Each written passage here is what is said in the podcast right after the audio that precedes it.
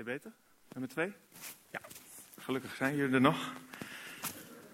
Ik dacht, die komt niet meer terug. Ja, jullie hebben het gehoord, hè, de tekst. Zo praten jullie natuurlijk ook continu tegen elkaar. Hè, zo, helemaal verliefd. Ja, met andere oren, dat is de themaserie waar we mee bezig zijn. En in die serie zoeken we altijd een aantal bekende, soms wat minder bekende muzieknummers uit. En natuurlijk voor deze gelegenheid een lied over de liefde. Een lied gezongen door Noortje. Uh, je zag het net in beeld ook. Zij is winnares geworden van uh, Op zoek naar Mary, uh, Mary Poppins. En ehm, je zag zelfs nog eh, het stemmen wat je kon doen. Ik hoop niet dat jullie aan de gang zijn gegaan, want sinds januari dit jaar zijn de lijnen gesloten. Dus uh, dat lukt niet meer. Een nummer wat gaat over verliefdheid. Van origine gaat het, uh, is het van uh, Bob Dylan, heet het Make You Feel My Love. Verliefdheid is een gevoel wat niet alleen Bobby en Marsha kennen, maar wat we denk ik allemaal wel kennen.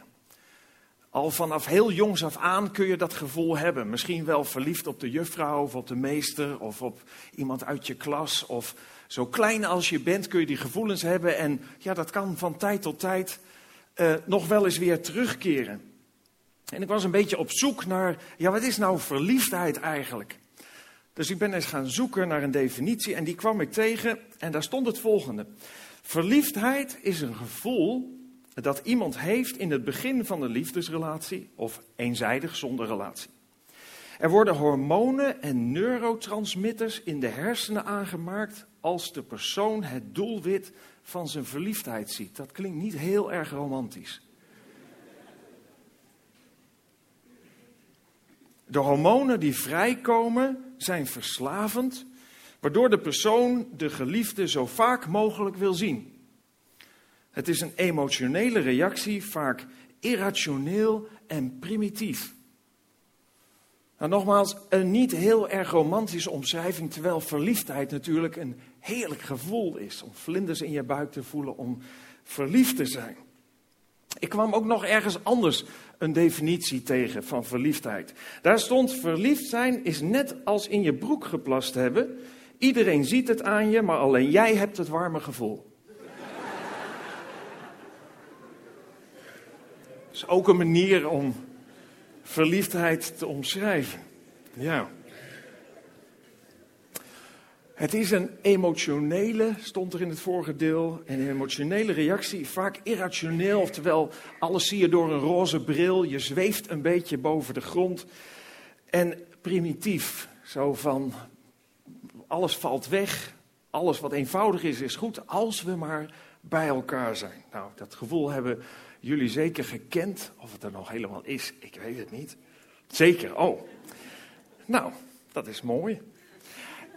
Dat irrationele, dat zie je ook in dat nummer terug. Die, die tekst, dan houd ik duizend jaar voor jou de wacht. Prachtige beloftes. Er is niets meer, er is niets dat ik niet doe voor jou. En de originele tekst heeft nog wat meer coupletten, dat gaat nog wat verder. En die zegt, want ik maak je gelukkig, maak je dromen waar. Ik doe alles voor je, je zegt het maar. En al moet ik tien keer rond de evenaar. Nou, zoiets van, maakt niet uit, alles is goed. Maar ja, wie zegt dat nog na, na vijf jaar huwelijk, na tien jaar huwelijk, na 25 jaar huwelijk? Ik ga voor jou rond de evenaar. Bij jullie is het dan wat bijzonder, maar verliefdheid gaat normaal zo rond de periode van een jaar gaat dat wel over. Meestal iets eerder, bij jullie dan heel veel langer, maar het zijn bijzondere gevallen, dat is mooi, dat heeft, uh, biedt perspectief. Maar normaal is het zo, dan gaat dat over en dan moet verliefdheid overgaan in liefde. En liefde, daarover kun je in de Bijbel wel het een en ander vinden. Een hele bekende tekst over liefde, dat is een tekst die in 1 Korinthe 13 staat. Een brief die Paulus stuurt aan mensen die in Korinthe wonen, in uh, Griekenland. En daar staat, de liefde is geduldig. De liefde is vriendelijk. De liefde is niet jaloers. Zij doet niet gewichtig en is niet trots. Zij kwetst niet, is niet egoïstisch en voelt zich nooit beledigd. Zij neemt niemand iets kwalijk. Zij is niet blij met onrecht, maar juist met de waarheid. De liefde beschermt altijd, heeft altijd vertrouwen, verwacht het altijd van God en houdt stand. Als je deze tekst leest, dan valt je misschien op dat wanneer de Bijbel spreekt over liefde, dat het dan niet gaat over een gevoel, maar eigenlijk over een opdracht. Over de spelregels, het kader zou je kunnen zeggen, waarbinnen de relatie, de liefdesrelatie, moet plaatsvinden. Eigenlijk is liefde een werkwoord. Liefde is iets wat je doet. En als je dat doet, dan komt als een tweede component van liefde, komt dat gevoel daar later bij. Gevoel van warmte, van genegenheid, van geluk en blijdschap, van geborgenheid, van rust, van vrede. Allemaal gevoelens die voortkomen uit het toepassen van de kaders van liefde in je relatie.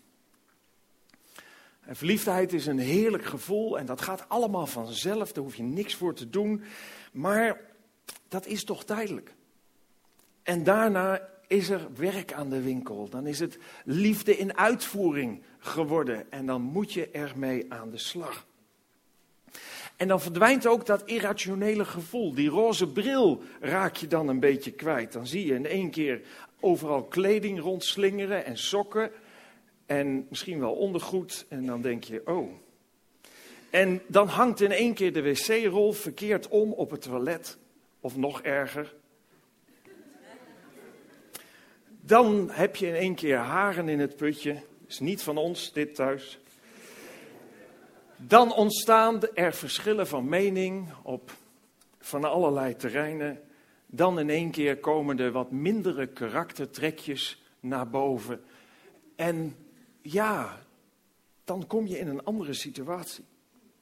En de verkeringstijd, tijd waarin je elkaar leert kennen, leert kennen, is een prima tijd om te kijken of je samen verder wil. Of je zou kunnen zeggen, de verschillen die er zijn, of die overbrugbaar zijn, of, er een, of je bereid bent om naar een eenheid toe te groeien en elkaar vanuit liefde ook tegemoet te treden, tegemoet te gaan. En als je uiteindelijk besluit om te trouwen, en dat doen jullie vandaag met deze mooie kaart, kondigden jullie dat aan, Bobby Marcia, dan doe je dat natuurlijk met goede intenties. Met een verlangen om samen gelukkig te worden tot de dood je scheidt. Tot, tot het niet meer gaat en tot het niet meer kan, tot je er niet meer bent. En ik denk dat zo alle huwelijken en alle relaties starten die een wat meer permanent karakter krijgen. En toch gaat het heel vaak mis.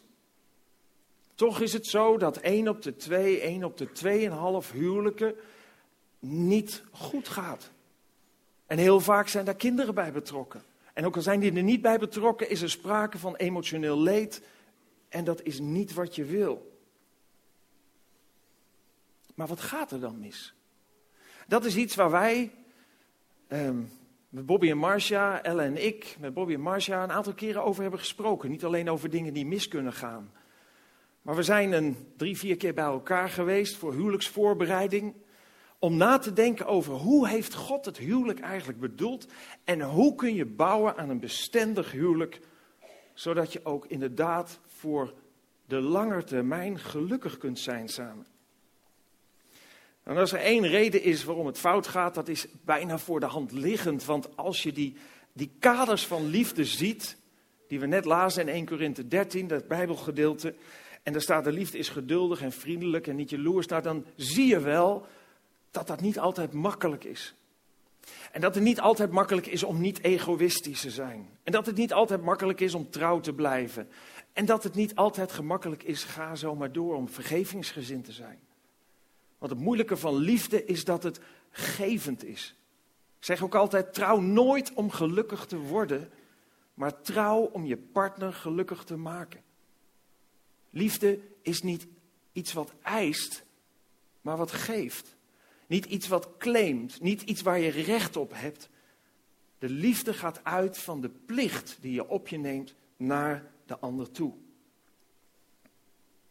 Dus als je die kaders loslaat, dan is het logisch dat de liefde bekoelt, verdwijnt en dat uiteindelijk de relatie daardoor kan ophouden te bestaan. Maar een andere, minst, minstens zo vaak voorkomende oorzaak van huwelijksproblematiek, die is veel minder bekend. Terwijl die van heel veel, in heel veel situaties de onderliggende problemen zijn. En tijdens de huwelijksvoorbereiding praten we daar ook over. En dat hebben we ook eh, met Bobby en Marcia gedaan. En ik weet me nog te herinneren, we hebben aan het eind gezegd van nou, wat is nou bij je blijven hangen? Eh, wat vond je, wat was misschien de meeste eye-opener voor je in het hele verhaal? En dit was het punt eigenlijk, wat met name jij Bobby aanhaalde, maar jullie allebei als, ja, dat is iets, niet alleen voor ons om aan te werken, maar ook iets wat we nu zien dat een onderliggend probleem is van heel veel andere problemen die in je huwelijk kunnen voorkomen. En ja, daar moeten we alert op zijn.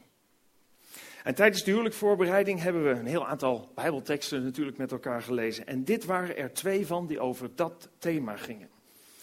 Er staat helemaal in het begin van de Bijbel: God de Heer dacht. Het is niet goed dat de mens alleen is. Adam was er alleen en God zag dat dat niet goed is. Niet goed was dat hij alleen was. Ik zal, zegt God, een helper voor hem maken die bij hem past. En een andere tekst die in dat kader voorbij komt is: Vrouwen, en dat staat in het Nieuwe Testament. Vrouwen, wees aan uw man onderdanig als aan de Here. Want de man is het hoofd van zijn vrouw, evenals Christus het hoofd is van zijn gemeente.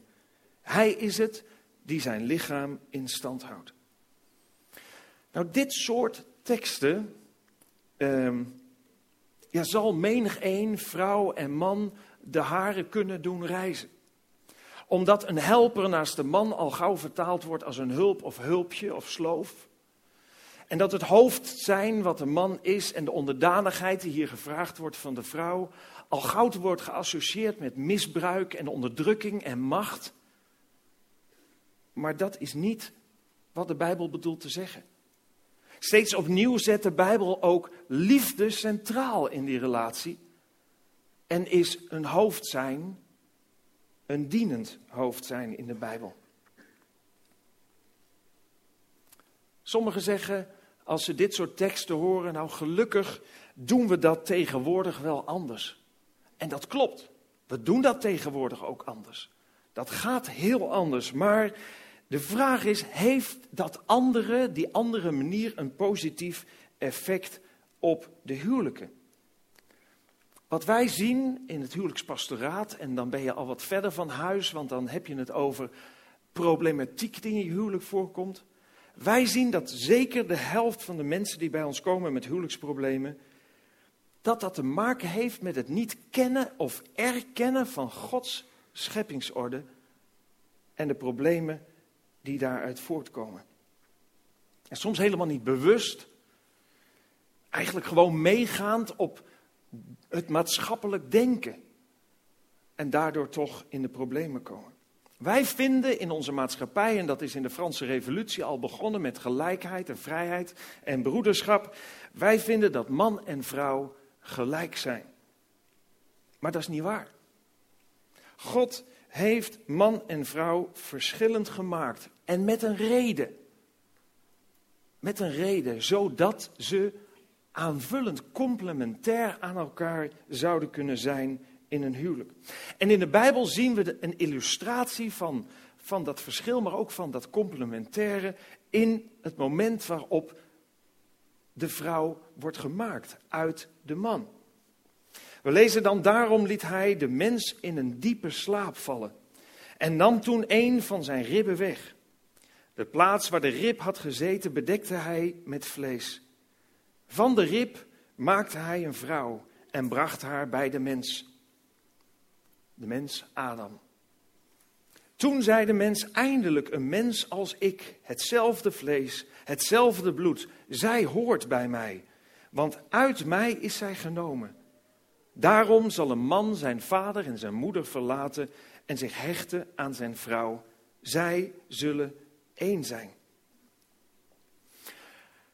Het is niet maar zo dat je hier ziet dat God iets uit Adam wegneemt om een vrouw van te maken. Dat is niet omdat God gebrek had aan grondstoffen, want God had Adam gemaakt uit het stof der aarde.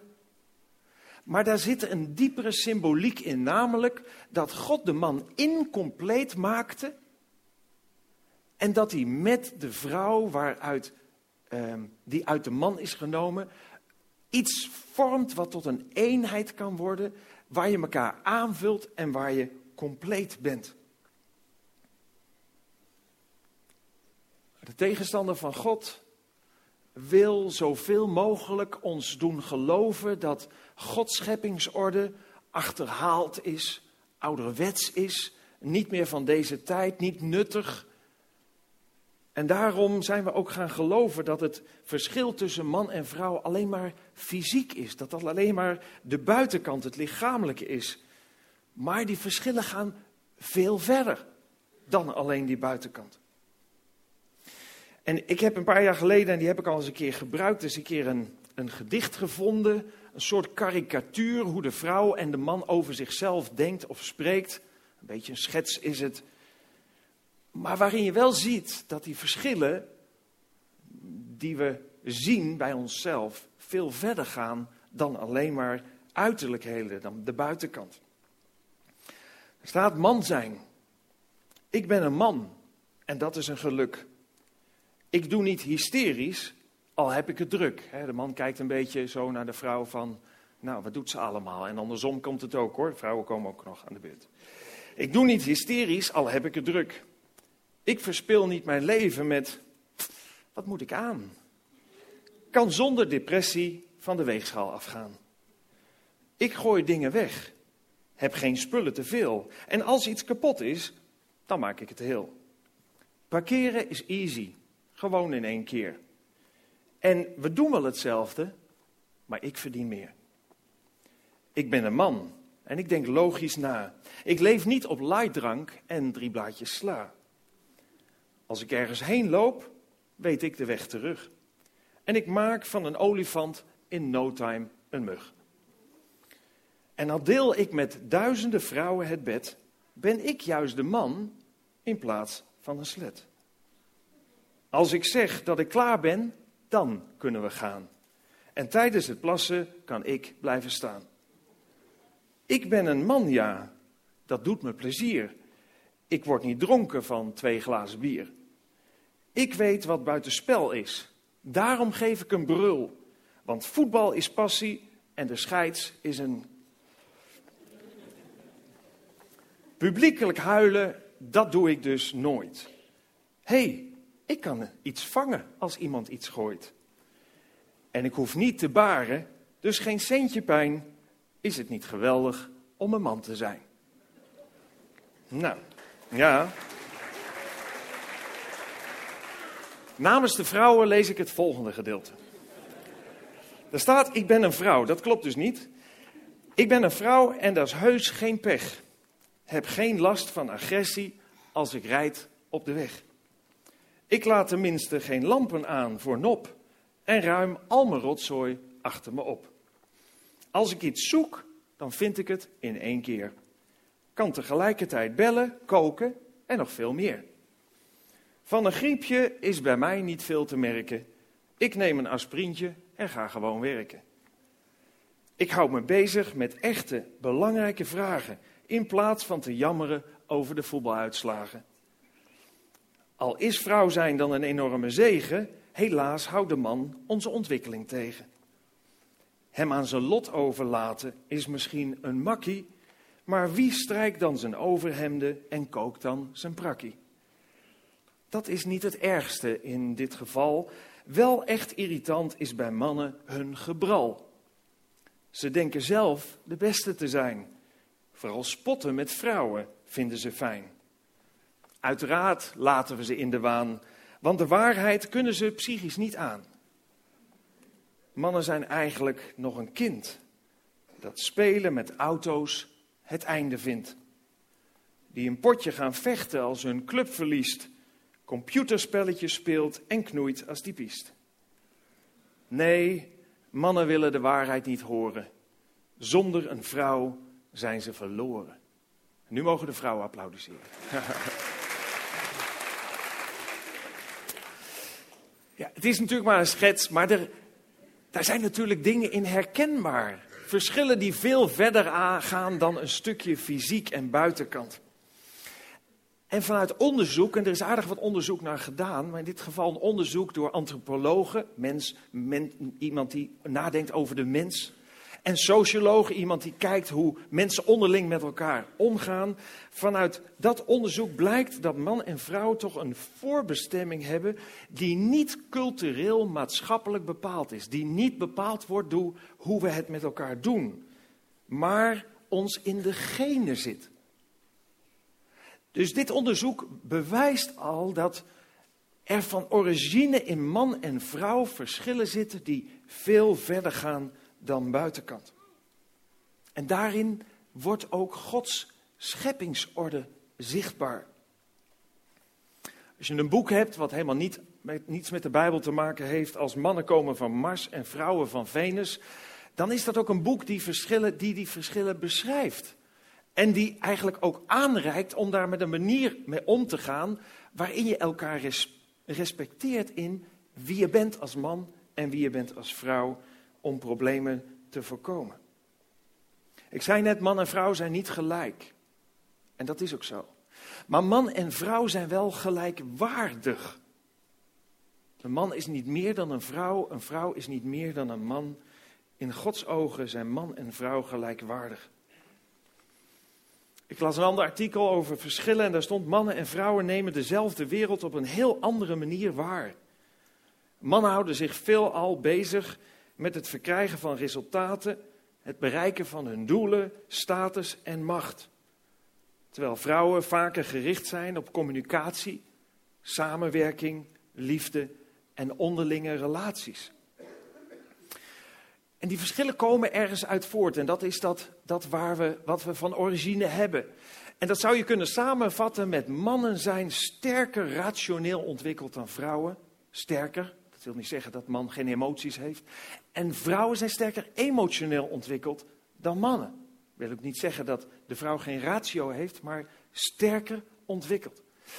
En ik moet zeggen dat dat voor mij wel heel herkenbaar is geworden in ehm, ja, in, de, in mijn eigen huwelijk. Ehm, er zijn momenten geweest, en ik heb inmiddels daar mijn lessen van geleerd, maar momenten geweest dat ik bij Ellen, mijn vrouw, kwam met een geweldig idee.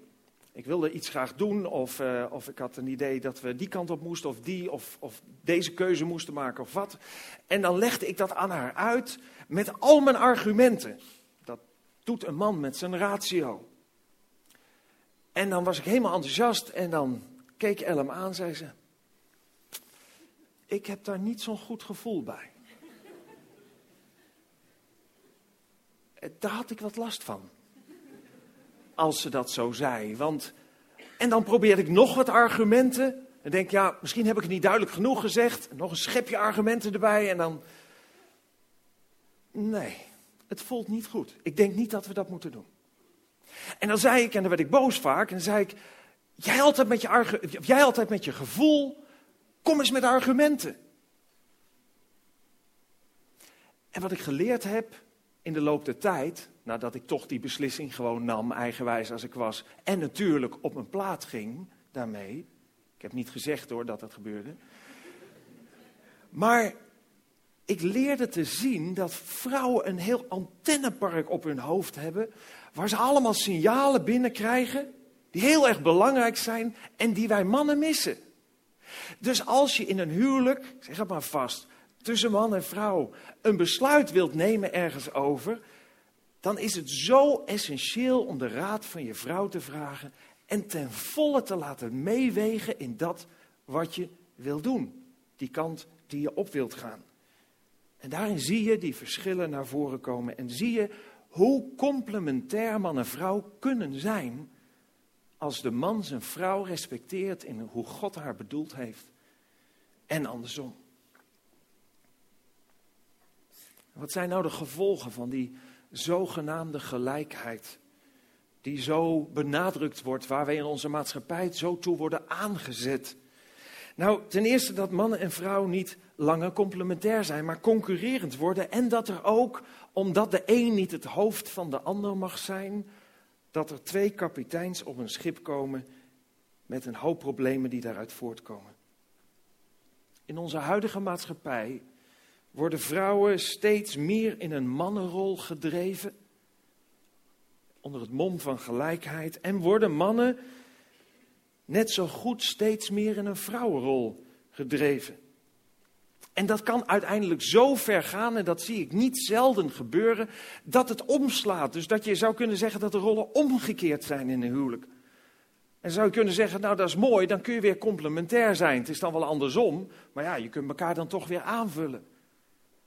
Maar dan blijkt iedere keer opnieuw dat ergens het plaatje niet klopt. Dat de vrouw zich niet beschermd en onderhouden voelt, moe wordt om die kar vanuit die rationele kant te moeten trekken. En dat mannen zich ergens, ook al kunnen ze het misschien niet benoemen, gecastreerd voelen in een relatie. En dan ontstaan er allemaal secundaire problemen. Problemen in de relatie, ruzies, seksuele problemen, noem maar, op. Die niet op zich het gevolg zijn van een meningsverschil, maar van dat onderliggende probleem dat je niet ten volle man of niet ten volle vrouw kan zijn zoals God je heeft bedoeld. En dat vrouwen die gelijkheid eigenlijk niet willen, blijkt uit een zeer grootschalig onderzoek wat vorig jaar is gedaan onder westerse vrouwen. En ik las een artikel in de krant en daar stond boven vrouwen ongelukkiger dan ooit. Dat artikel zegt, en nogmaals, dit is een wetenschappelijk onderzoek, niet vanuit een bepaalde religie of, of beleidenis of wat dan ook. Gewoon onderzocht bij doorgesprekken en wat iets meer zei. Het leven is voor vrouwen, staat er, veel complexer geworden. 40 jaar emancipatie en feminisme heeft hun niet gebracht wat ze ervan verwachten. Goede opleiding, succesvolle carrière, een gezin en er op alle tijden goed uit moeten zien. Het is een hels karwei geworden dat veel van de dames vergt. Eigenlijk is dat ook wel logisch. De natuurlijke aard van de vrouw is het moederschap. Verder is zij geneigd zich te schikken naar haar omgeving, in het bijzonder naar haar man. Het is de combinatie van die twee eigenschappen die het voor vrouwen tegenwoordig zo moeilijk maakt. In de media en op school hoort, zij, hoort ze dat ze vooral carrière moet maken. Bij voorkeur in een commercieel of technisch beroep. Haar meer directe omgeving verwacht dat zij er goed uitziet, sociaal en zachtaardig is en haar mannetje staat. Haar meest primaire diepe gevoelens zijn echter afgestemd op een rol thuis, bij de kinderen en het behagen van haar man. Dat het onmenselijk is dit alles te combineren mag duidelijk zijn. De spanning hiertussen levert haar de stress op, waardoor ze ongelukkig wordt, al zou menig vrouw hardnekkig het tegendeel beweren. Tijd voor een nieuw soort feminisme, dat de vrouw als vrouw in haar waarde laat en juist de typische vrouwelijke eigenschappen van de vrouw waardering geeft. Dit is niet een onderzoek of een artikel, en dat is ook niet wat ik bedoel te zeggen. Die zeggen een vrouw moet geen opleiding hebben, of een vrouw mag niet buitenshuis werken, of een vrouw moet een soort van miep achter het aanrecht worden, of het is goed als een man over haar heerst, en alle dingen die er fout zijn gegaan in het verleden. En het onderzoek toont aan dat Gods scheppingsorde diep in man en vrouw verankerd liggen, en dat wanneer wij daar ook oor voor hebben en durven voor uit te komen, dat dat iets verandert in ons leven ten goede. En veel mensen hier in de basis, we praten hier wel vaker over, hebben op grond hiervan andere keuzes gemaakt. We hebben er ook met Bobby en Marcia over gesproken en die, bij hun triggerden er ook wat dingen. Andere keuzes gemaakt waarin de man het hoofd van zijn vrouw mag zijn, maar ook moet zijn, want hoofd is dienen. En waarin je beide ook die rol wil vervullen die God eigenlijk voor je heeft voorbestemd. Gods scheppingsorde ten, terzijde schuiven en bestempelen als ouderwets en achterhaald, wreekt zich in onze huwelijken en gezinnen. En dat is het resultaat wat we om ons heen zien. Ruim 1200 kinderen per week horen dat hun ouders uit elkaar gaan. Met alle ellende en leed van dien. En we hebben God en de Bijbel daarin al lang over de schutting gegooid. En zijn onze eigen wijsheid nagevolgd. En worden daar niet gelukkig van. Tot slot, we kunnen een heleboel dingen bedenken. Waarom het uh, huwelijk niet lekker loopt of fout gaat. En je kunt keuzes maken en andere dingen doen. Toch zal het huwelijk nooit de diepte en de bestendigheid krijgen die God heeft bedoeld. Als we niet verbonden zijn met de bron van liefde en de bron van leven. Want anders moet je het allemaal uit eigen kracht en uit eigen wijsheid doen. En daar ligt nu juist ook het probleem. Dat we met elkaar zo ver van de bron zijn weggegaan, de connectie met God zijn kwijtgeraakt. En daarmee eigenlijk ook, als het gaat om liefde en de omgang met elkaar, op drijfzand terecht zijn gekomen. In de Bijbel lezen we, alle mensen hebben zich van God afgekeerd. Ze zijn met elkaar de verkeerde weg opgegaan. Niemand doet wat goed is, zelfs niet één.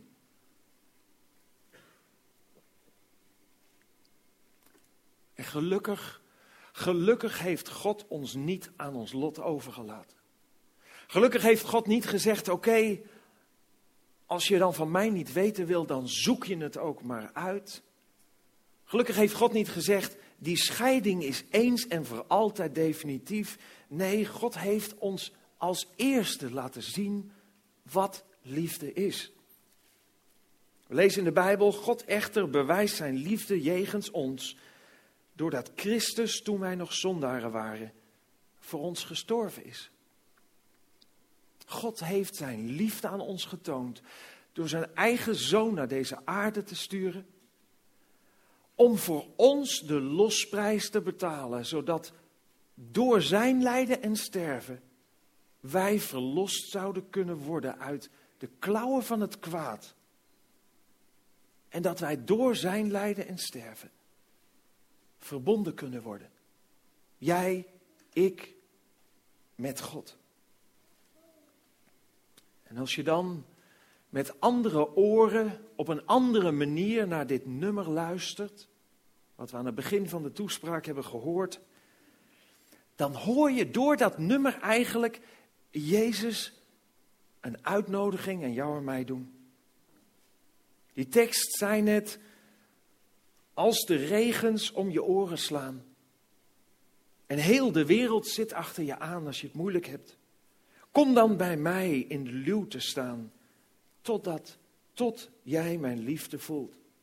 Jezus heeft het zelf op een andere manier gezegd, maar komt op hetzelfde neer. Kom naar mij, zei Jezus, jullie die vermoeid zijn en onder lasten gebukt gaan. Dan zal ik je rust geven. Neem mij een juk op je en leer van mij, want ik ben zachtmoedig en nederig van hart. Dan zullen jullie werkelijk rust vinden. Want mijn juk is zacht en mijn last is licht. En die uitnodiging gaat als het ware verder in dat lied. Val de avond met zijn sterrenpracht en is er niemand die jouw leed verzacht. Dan houd ik duizend jaar en nog veel langer voor jou de wacht. Totdat jij mijn liefde voelt.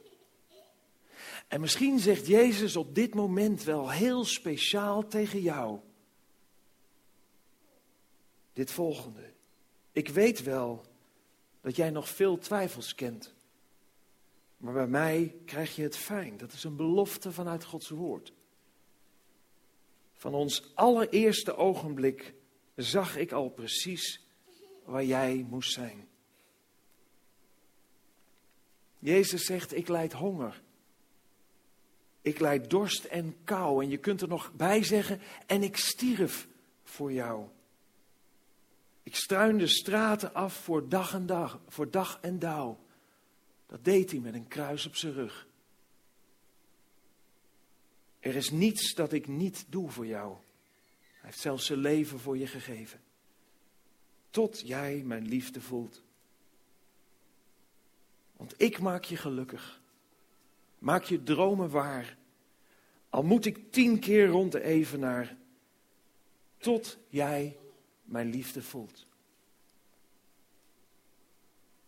De Bijbel staat, want al zo lief, want God had de wereld zo lief, dat Hij zijn enige zoon heeft gegeven, opdat iedereen die in Hem gelooft niet verloren gaat, maar eeuwig leven heeft. God verlangt ernaar om met jou en met jou en met jou een relatie te hebben door zijn zoon, de Heer Jezus Christus. En zo zijn liefde overvloedig aan je te geven en je perspectief te bieden voor een leven wat gaat over de grens van de dood heen. Hij verlangt erna om zijn hulp en kracht te geven, zodat je het kunt toepassen in je leven, in je huwelijk, op je werk, overal. We gaan daarover een lied zingen.